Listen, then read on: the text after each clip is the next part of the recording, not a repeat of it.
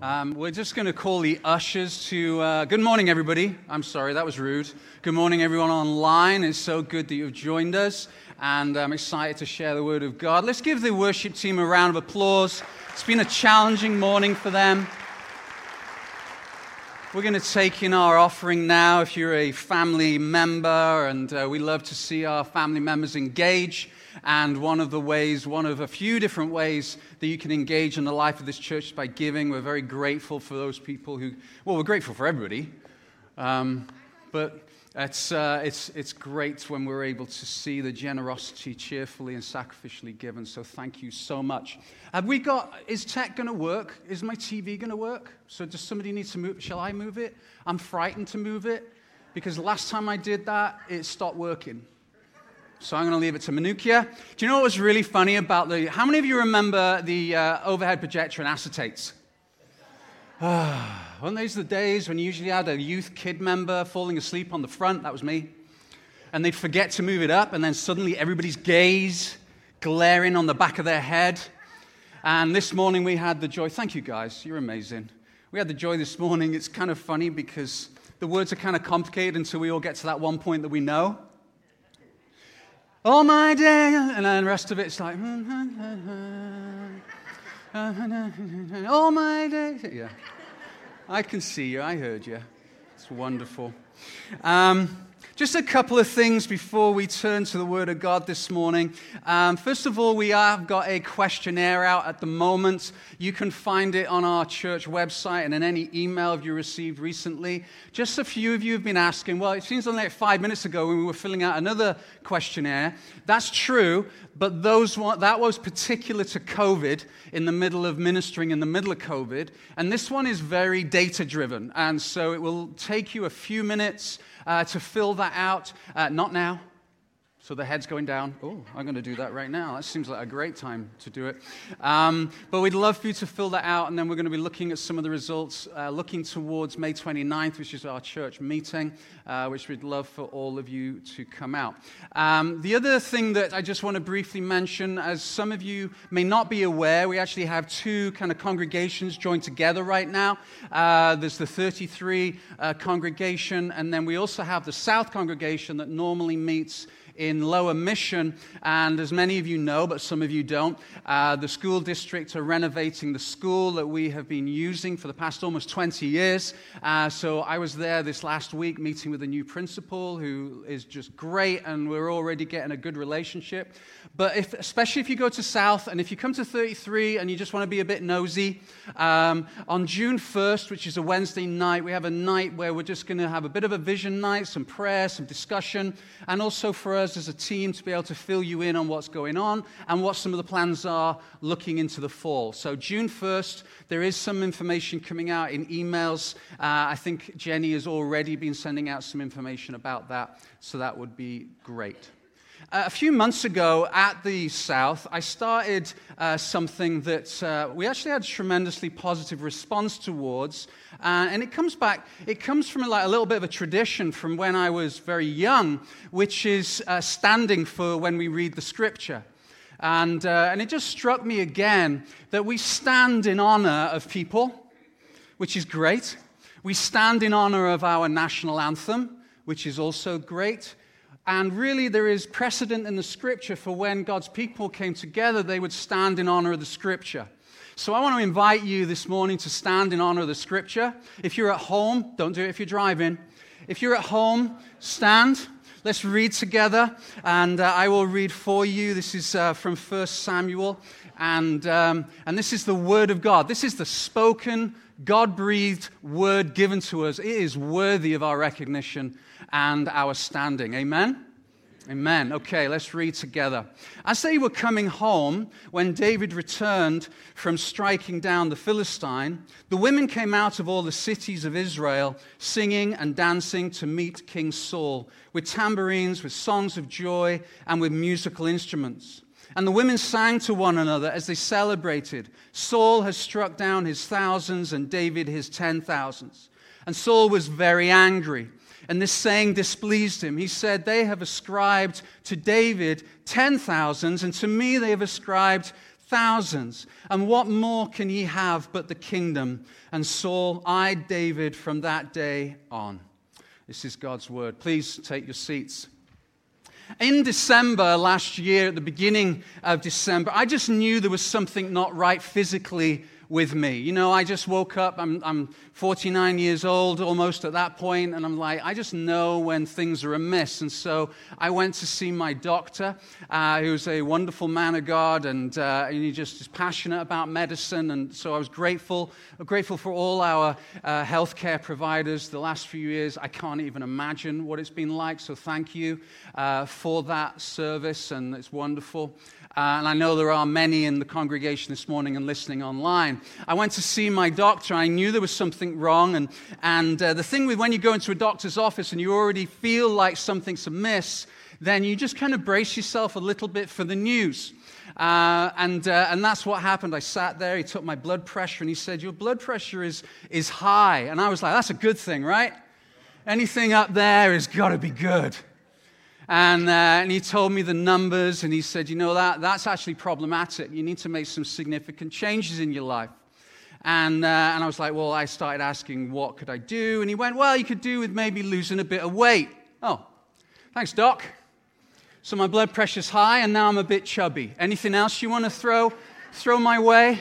Where do I pay? Thank you for that. And he said, Well, you know, if you lose weight and you just start getting your exercise and take your days off, days off, yeah, that's a good idea. And uh, maybe a Sabbath, because he said, I've heard you preach about that. Ouch.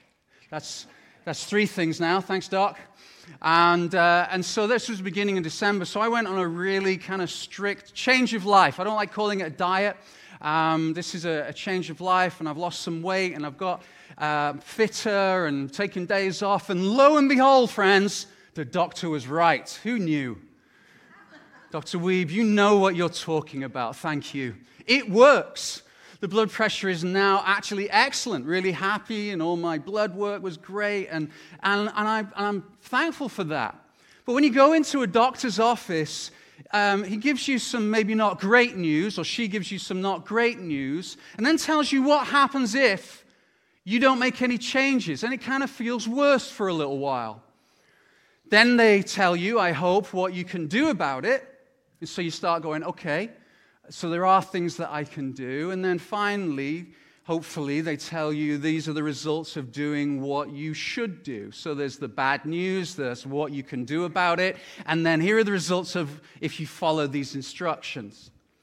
So, friends, I want you to imagine this morning you are stepping into the doctor's office called Dr. Holy Spirit. And there's some kind of tough news coming our way. Notice I said our way, because this affects everyone, the topic this morning. And you know, we, if, the, if you ignore the bad news, there are certain results to that. These results we may already be feeling in our lives. It might be that you're feeling uh, if, if these symptoms, if you like. These symptoms are feeling anxious, frustration, irritability, a good list so far. And you're glad you came to church? Hallelujah. Hypercriticism towards others and to others, uh, to other things, being hypercritical.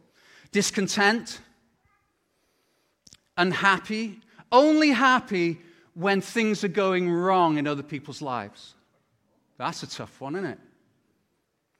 And then unhappy regardless of your circumstances. These are just a few, just a few of the symptoms. And then what we're going to do is we're going to look at, at, what the results not only of these symptoms are, what it looks like in our life, and, and then we're going to look at what we can do about it, and then the results of following through what the scripture says. So this is, this is really, bear with me, one of those sermons. Just stick with me till the end.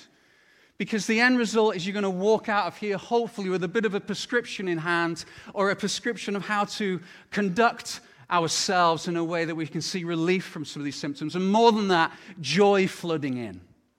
So, you ready to stick with me?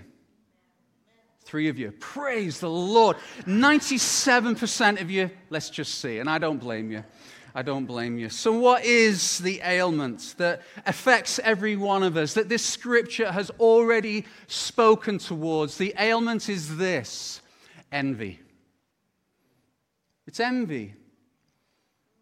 It's interesting because I listed the seven deadly sins that, by the way, isn't in the Bible. You're not going to find that, but I think they, they're spread around uh, the Bible, but you're not going to find them as a section in the Bible. But the seven deadly sins, envy is one of them. But it's perhaps one of those that we ignore the best. Really, is it that much of a problem being a bit envious of one another?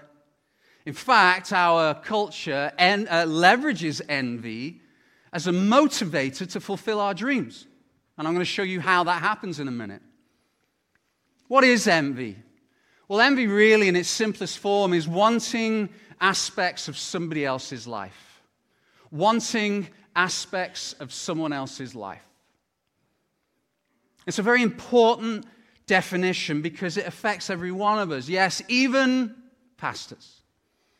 There's this underlying envy between pastors that we might come over when we meet one another really just happy for each other from different churches. So, how's your church doing in, in COVID? How many people have you got coming out? Oh, oh you've got 4,000. We've seen 150 of them baptized last month. Oh, great. Good for you. And you can feel it rising within you wanting aspects of someone else's life. See, we live in a culture where people are judged better depending on what's going on in their lives.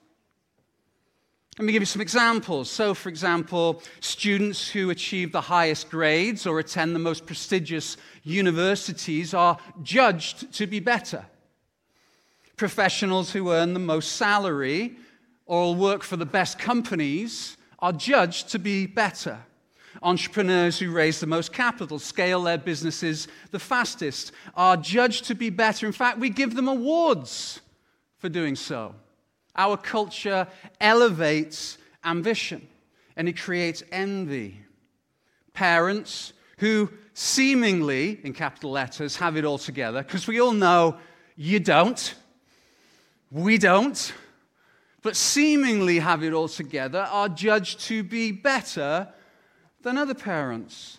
Social influencers who have the best looks, wonderful fashion sense, and incredible physiques are judged to be better in our culture. And this is not peculiar to our culture. You don't have to go, uh, you don't have to go like 50 years and say there was a turning point. This has always been the way that we would look at one another and we would see aspects of one another's lives and go, they are better than me because they seem to have that and I do not have that. We're under this pressure to constantly compare. We look at ourselves, we look at the other person, and we make a judgment. Oh, they look like that aspect of life is together, so therefore they must be better. And you see, in our head, please understand, we can go, that is silly. We'll even say it. Well, looks aren't everything.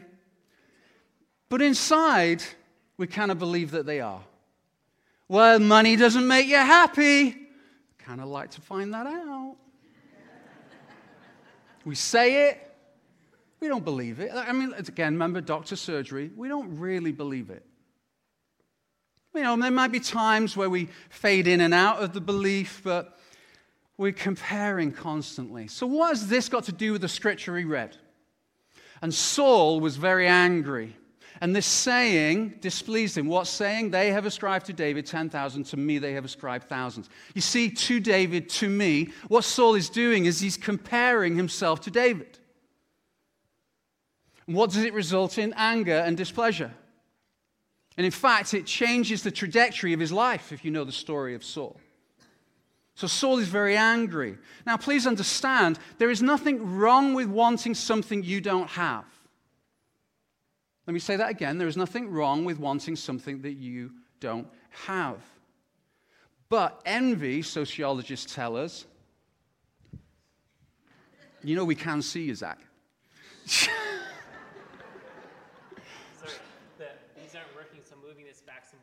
Oh, praise the Lord. Thank you. Zach, I'm envious of your runners today. I tried to just get up here without So there's nothing wrong with wanting something we don't have. There's nothing wrong with that at all. Sociologists say, however, that envy is now a bigger problem than it used to be in this generation. And most of it is fueled by social media. Now, if you come to the South, you'll hear me talking about social media a lot. Because social media, actually, I think in 50 years' time, we're going to look back at our period now and we're going to shake our heads in disbelief in the same way that we maybe look back to another generation or a few generations prior at how we treated children and women. I think we're going to look at social media in the future and we're going to look at hindsight and go, what were we thinking? Because anxiety actually rises at the same rate of trajectory that social media did. We have proof of that now. Now, again, let me just reiterate because I always get people saying, oh, that means you hate social media. I didn't say that. But social media fuels discontent and creates envy. In fact, the very term influencer is the idea is, is that people put themselves on the internet, again, nothing wrong with that, but then say, look at me, and you could have this too if you do this and buy this course or follow these instructions. It creates this feeling of, I want to be that way. And so our culture promotes envy as a way of getting somewhere where we're not. But the thing is, as we all know, is that we're actually looking at people's edited lives. We're not seeing the real thing. And again, we know that, but we still fall for it. I still fall for it. You know, I was thinking about an example of this, and, and I was thinking about young people especially and the pressure that they're under in order to perform, especially when it comes to around the idea of proposals. If you ask me about my proposal to my wife uh, over 30 years ago, there is nothing impressive about me uh, sitting on a bench, and I get Christmas. I'm just going to be transparent with you. I feel like I'm in a safe place. Sat ben- on a bench in Llandudno, which is in North Wales, and uh, it was raining uh, just outside the public toilets. and I said, So, do you want to get married? Nowadays, it's like the young man picks up his beautiful girlfriend. And, uh, and I actually heard a story just like this. This has actually happened. And picks her up from her parents' house and drives her to the local airstrip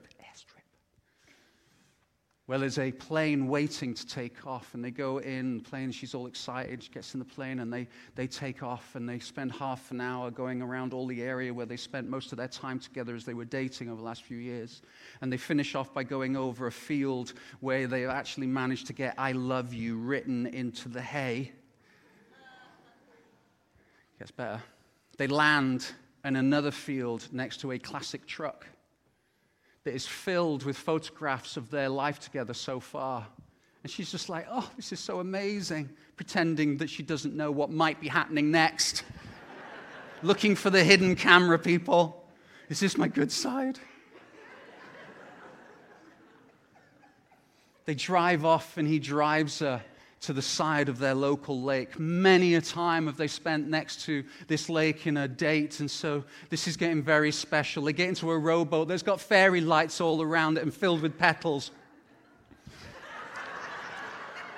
They start rowing across the lake to the island in the middle of the lake. And again, there's petals as they get out of the rowing boat and they start walking up towards the beach. And there is fairy lights in the trees. And then there's a picnic all laid out beautifully. And then they sit down and they have some. And then he pops the question Will you marry me? And she says, No, no, I'm joking. and I think about that and I compare my engagement. I go, what was I thinking? The pressure to perform is so high, driven by what we see on social media, but they are edited lives. That's not real life. It's beautiful, but it's not real. You might go onto the internet with this pressure to perform and you see someone else's freedom, young adult, that I just want to live in a van and I want to go to all Grand Canyon and I want to do all these beautiful, amazing things and take photography. And I'm just going to get a, an income from the internet. If I just buy this course, I'm going to get there. And we fall for it. I look at my friend's car and go, Really? They got another new car? I love you, my friend. But envy rises up within me. Maybe you're into houses and you look at somebody else's house and they've got this picture perfect Instagram pin, Pinterest house and you're looking at the cushions. I got emails about that. The cushions that are wedged and um, you're going, oh, this envy rises up. Maybe you're looking at somebody's job and you want a job just like theirs and you're disappointed with your job. Different location, different perfect family. You know, that, those families that are just so beautiful and color coordinated and perfect hair and, you know, five year old, three year old, and one year old, and they're all like, ah. And you just think, these are, how, why? Look at my family. It's like, not that way, and hair all over the place. Maybe you look at someone else's marriage and go, wow, they just seem to have so much fun. What about my marriage? Somebody else's looks. And you know it's not about looks, but you kind of know that it is also about the looks. We even compare dogs. I mean, if you don't go on the social media, it's fascinating. One of my favorite things that people really get excited about, I was thinking about Manukia when I actually did this. I didn't make that. That is a picture of a cake. And there's this whole thing called nailed it. And you look at this and you go, you know what, I can do this. And then this is somebody's actual result of trying to do that cake. See, research shows that the more we compare ourselves to others in social media, the more anxious and depressed we become. We actually end up feeling like that shark looks. Saul was very angry.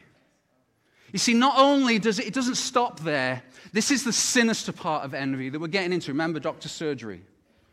You see, envy is not just wanting aspects of someone else's life, it's wanting aspects of someone else's life while at the same time resenting them for it. There's this fascinating aspect of human nature that not only do we get annoyed, uh, sorry, that we want what this other person gets, we actually get pleasure and happiness when they fail. That's a whole kind of gossip media is based on that. The rich and the famous have it all together, they have a downfall, and everybody gets happy. See, angry uh, rises within Saul, and this displeasure See, envy is also being unhappy at other people's happiness. It is, envy is weeping when other people rejoice because they have got what you don't have and you hate them for it. And my prayer is, is even as I'm starting to speak about what is really a difficult subject, my hope is, like me when I was preparing this message, that I come under conviction of areas in my life where I have envy. It's interesting, research shows that the people that we're most envious of are the people that are in our immediate social circles. Not necessarily close friends, but people that we know, not necessarily people on the internet. Unhappy at other people's happiness. So I go back to the original question what's the big deal? Isn't envy just the motivator? Maybe you're seeing something on the net and you go, you know what, I can have what they're having, and it's a motivator towards working harder or getting more education or uh, whatever it might be, getting, improving your baking skills, what, whatever it might be, then yes, that's fine. But it doesn't stop there. Is it that serious? Jonathan Edwards, the American philosopher and theologian, arguably one of the greatest philosophers and theologians that America's ever produced, said this Never underestimate the spiritual power of envy. The spiritual power. James said this way If you harbor bitter envy and selfish ambition in your hearts, do not boast about it or deny the truth. Thanks, James. That, that's hard. Don't deny it. That's like me going into the doctor's surgery and going, I deny having high pressure, blood pressure. Well, it says it right here. Yep, not me. It's actually healthier for me to acknowledge it and go, yeah, I see the evidence in my life. I'm going to do something about it. But if you harbor bitter envy, he says, such wisdom, in other words, denying the truth, does not come down from heaven, but is earthly, unspiritual, and demonic. Wow. You see, discontent rises in our souls, and envy makes us unable to enjoy what is in front of us. At its very core, envy stabs your soul. It is that problematic. And it might be that you've never considered it. And the other thing, by the way, as you look at research, it is, a, it is not a respecter of, uh, of your race of your sex, of your age, of your uh, economic status. In fact, it shows that the richer you get, the more envy that you can actually develop. Research tells us. So, what do we do about it? Okay. All right, Doc. I hear the bad news. I recognize the symptoms. And it might be that you are not yet recognizing those symptoms. And I want to encourage you in your time with the Lord to actually ask the question Lord, what is it that I'm, is there anything in my life that I'm envious of? And you might need to do a little bit of a, uh, an, invent, an, an inventory, an audit, if you like. If you are still thinking through Christianity and you're just exploring spirituality and you're not convinced about Jesus, you're intrigued by him, but you're not convinced yet, I still encourage you to do that inventory. Is envy actually creating discontent in your life? Are you able to enjoy what is in front of you because you're always looking past it at what other people have? So, what do we do about it? Well, here's the good news. You ready? Just stop. Just stop that. Just Stop being envious. Amen. Let's pray. if only, hey? You can't just stop being envious. I'm going to make a calculated decision today to not be envious. And then I walk out of there and I see something or someone or something that someone's got. I turn on my phone and I look through Instagram and I see that pastor. He's like, like wow. Envy rises up. So envy emerges from somewhere else.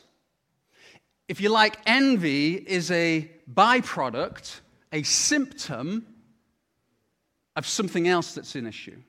That's what we need to get to. So let me tell you right off where it comes from, and then we're going to backtrack and we're going to see what we can actually do about it. So, envy emerges from what we worship, it highlights what we are living for. I'd love it if you were journaling, take a photo of it, whatever it might be. I want you to remember that. Envy emerges from what we worship, it highlights what we are living for. What do I, what do I mean by that? Imagine you went to uh, university, let's say business school. You went to business school and you are the top of the class. You're like, you're just rocking this degree. You get your MBA, you're top of the class, you get an award for it, and everybody comes to you to ask for help, and you're feeling good about yourself. And then your, uh, your friend also graduates out of that class, but not quite as good a grades as you. And you lose touch, and that happens, and 10 years later, there's a reunion, you get back together. You shone in university, but this friend of yours shines in life as far as our culture is concerned. They drive the best car, they've got the most beautiful spouse, their kids are just manicured and pedicured and just perfect. They go anywhere in the world with my private jet. They have everything. And what's your response? Praise the Lord. I'm so happy for you. What is your response? What's my response? See, in that moment, perhaps what I am worshiping is highlighted. What I'm really worshiping is highlighted. See, if I'm living for success and I'm living for money, if I'm living for the, uh, the capital P's in life possessions, power, people, position. There's another one, I can't remember. It's equally depressing. If I'm, if I'm living for that, if that's what I'm worshiping, if, in other words, if I don't have that, I am nothing. If I don't have whatever it is, I don't feel worthy. If I don't have fill in the blank, then I'm not really living the good life. If that is my, and, and, and friends, we can spiritualize it. If my worship team isn't the best sounding, if my preaching isn't the best, if my congregation isn't the largest, if my Bible study isn't the most popular, we can, we can actually make it something that it is not actually designed to be. It's not designed to be worshipped. The Bible calls that an idol. So we're back to this. Envy emerges from what we worship. But the good news is, is we can use those little clues to root out what that idol is. So if you're feeling envious or angry or disappointed, if when somebody comes into the room and your heart sinks because they are there, because they have something you haven't got, or worse, when something bad happens to them or they don't achieve something, you get happy. If that is the that's your clue, that's your alarm bell. So then you sit down and go, okay, what is it that I'm actually worshiping that their life has that is highlighting something in my life that is keeping me from the joy that I was created to have?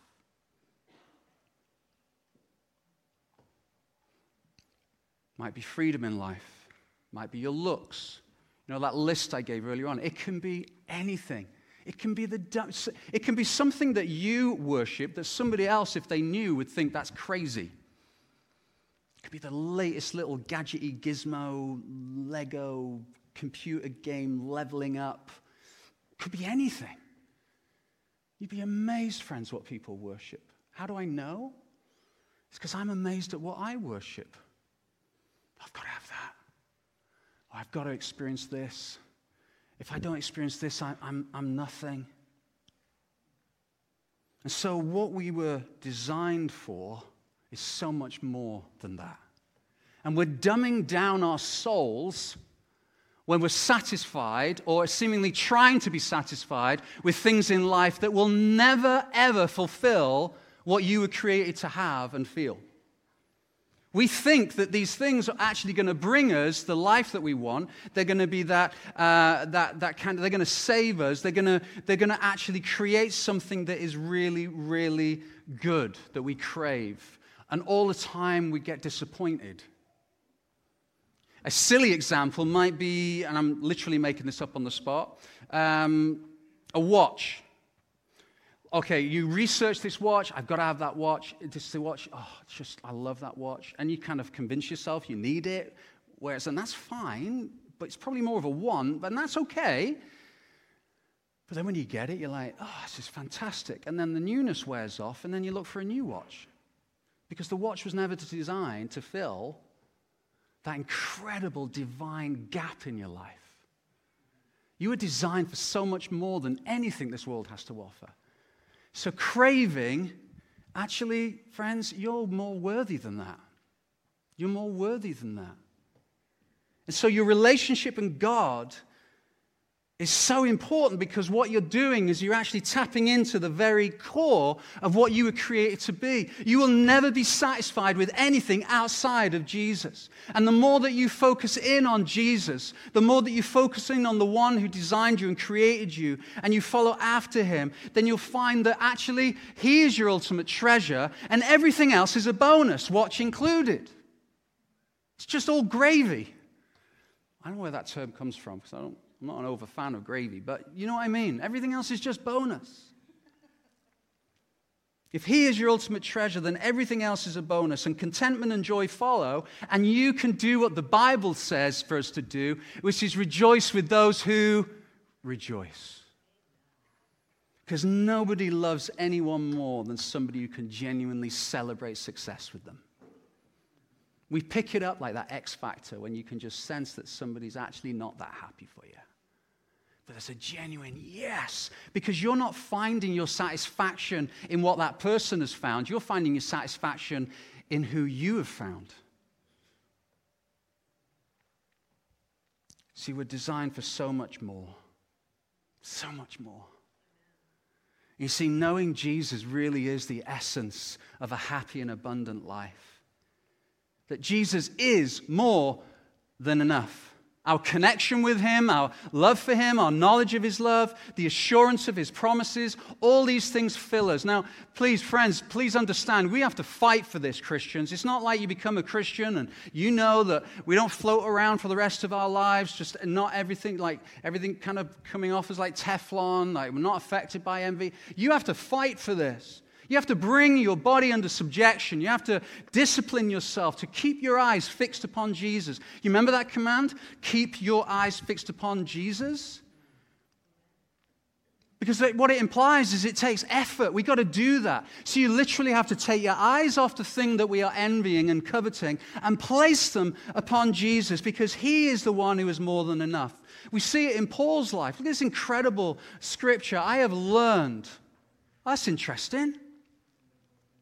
In whatever situation, I am in, to be content. He was sat in a prison. And it's not one of the, the prisons that we have today. This is the, basically a dank, damp cave, potentially starving because you only got food if somebody brought you food, chained to guards, and he's like, I'm content. But he's learned to be content. That encourages me. And let's carry on. I know how to be brought low. He's check, I've done that. I know how to abound. I know what it's like to have everything. This guy was incredibly educated, revered. He had position, he had power, he had people, he had possessions, and whatever the other P word is. He had all of that. In any and every circumstance, I have learned, there it is again, the secret of facing plenty and hunger, abundance and need.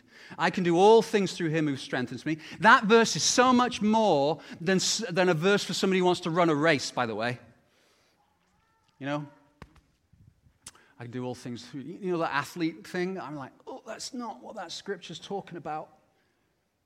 It's actually learning how to find strength in the middle of, of, of the toughest times in your life. That my God will supply every need of yours according to his riches in glory in Christ Jesus. Actually connected to giving, interestingly, this passage. So, what Paul is saying really encourages me because as a human being, as a person, my personality is give me something to do. I need to learn something. Great. What is it that I need to learn? I need to learn the secret. Okay. Can, well, if it's a secret, what is the secret? The secret to contentment is seeing how much you have been given in Christ Jesus. If we could dwell and meditate and make that part of our thinking and our daily paradigm that regardless of what you don't have, look at what I have in Him.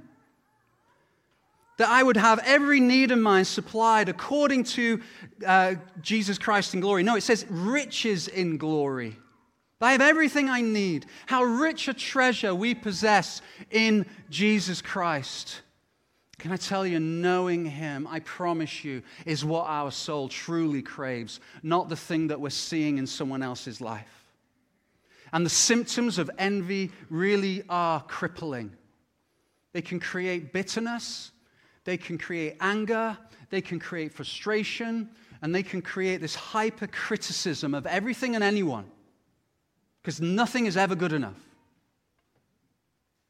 and we start learning to look at other people's lives and immediately pulling them down and getting cynical. Even people on TV.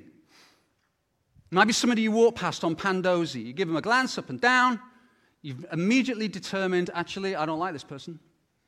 And here's the reason why. Did you see his shoes? I want those shoes. I don't like him. I hope he trips and falls. But I'm exaggerating to prove a point.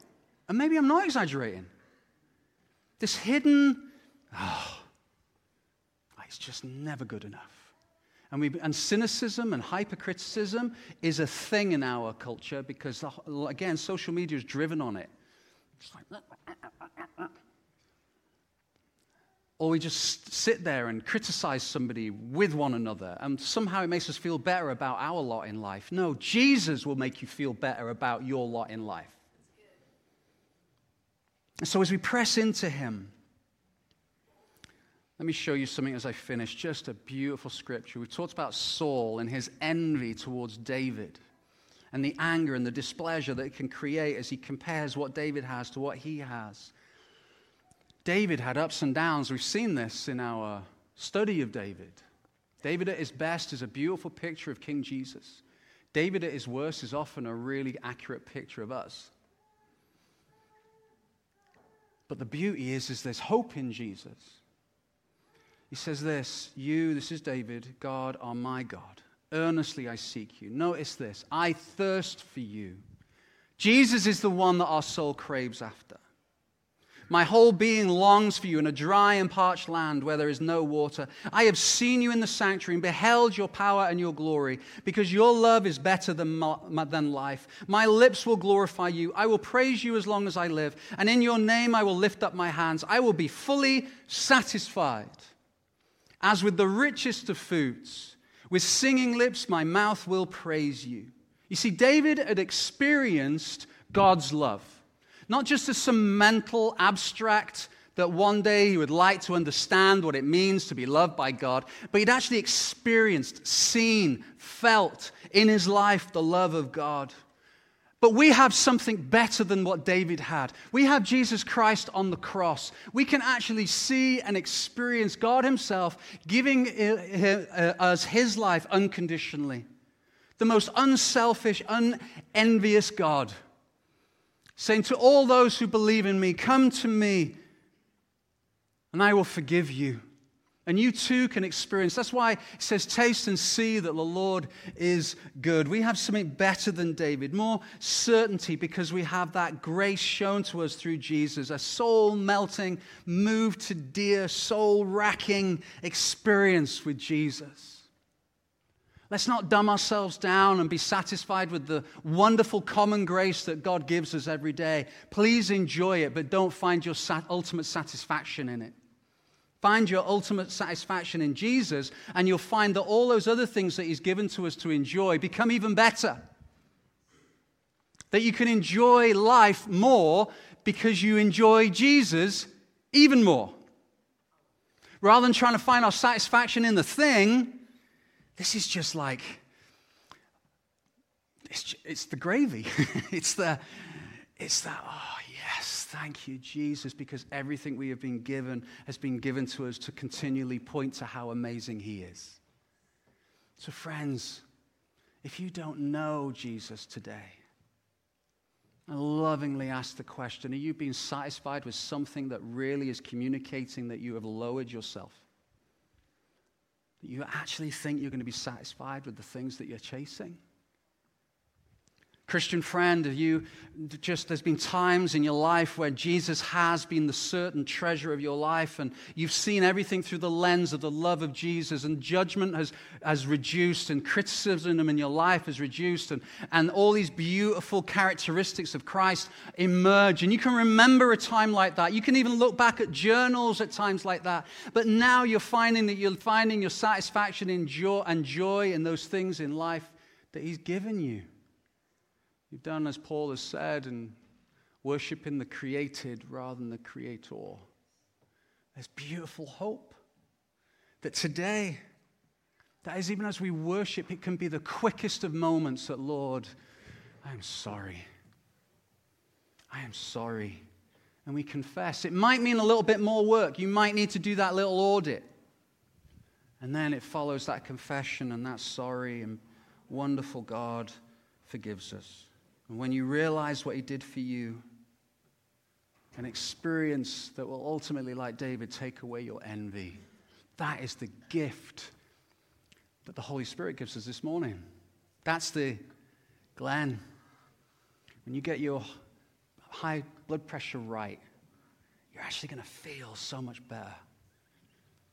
And I take that prescription and I go, oh, yeah, it's got some good points. Put it in my pocket and I'll get around to that. No, it's like, man, I've got work to do. Let's get on with it. The work we have to do today is to learn to be content by fixing our eyes upon Jesus, who's given us so much more. He's a God of more and more and more. Amen? Okay, amen. Let's stand. Let's worship him. Let's not stand, sorry. Oh, we're sitting. Yeah, we're sitting for last. Oh, we're sitting. Some of you were prophetic. You didn't move. I admire that. Uh, yeah, no, not happening. I guess it's to see the TV, is that right? We're pulling an audible. Manuki and I are going to sing a song. Okay. You know, you got to love Sunday mornings like this, don't you? It just reminds us that it's not about all this, it's about Him. So I'm going to pray while you sat, and uh, we're going to worship Him together. Praise you, Lord. Hallelujah. Lord, I'm thankful that you're a God of hope That, Lord, that you give us the greatest treasure, that we can experience joy, we can experience contentment, we can experience your love, Jesus, through the cross. That, Lord, that we can leave this place this morning feeling uplifted because, Lord, you were lifted. And Lord, I pray that just as a general prayer, that you would forgive us for being satisfied with those things that you give us to enjoy. Lord, I pray that even as we worship together now, that we would, our hearts would be oriented towards you. You would start speaking to us about those things in life that we worship instead of you. Thank you, Lord, that you are so patient, so kind, so loving and merciful towards us. Jesus, thank you for paying the price for me. Oh, what a God. What a Savior. What a King.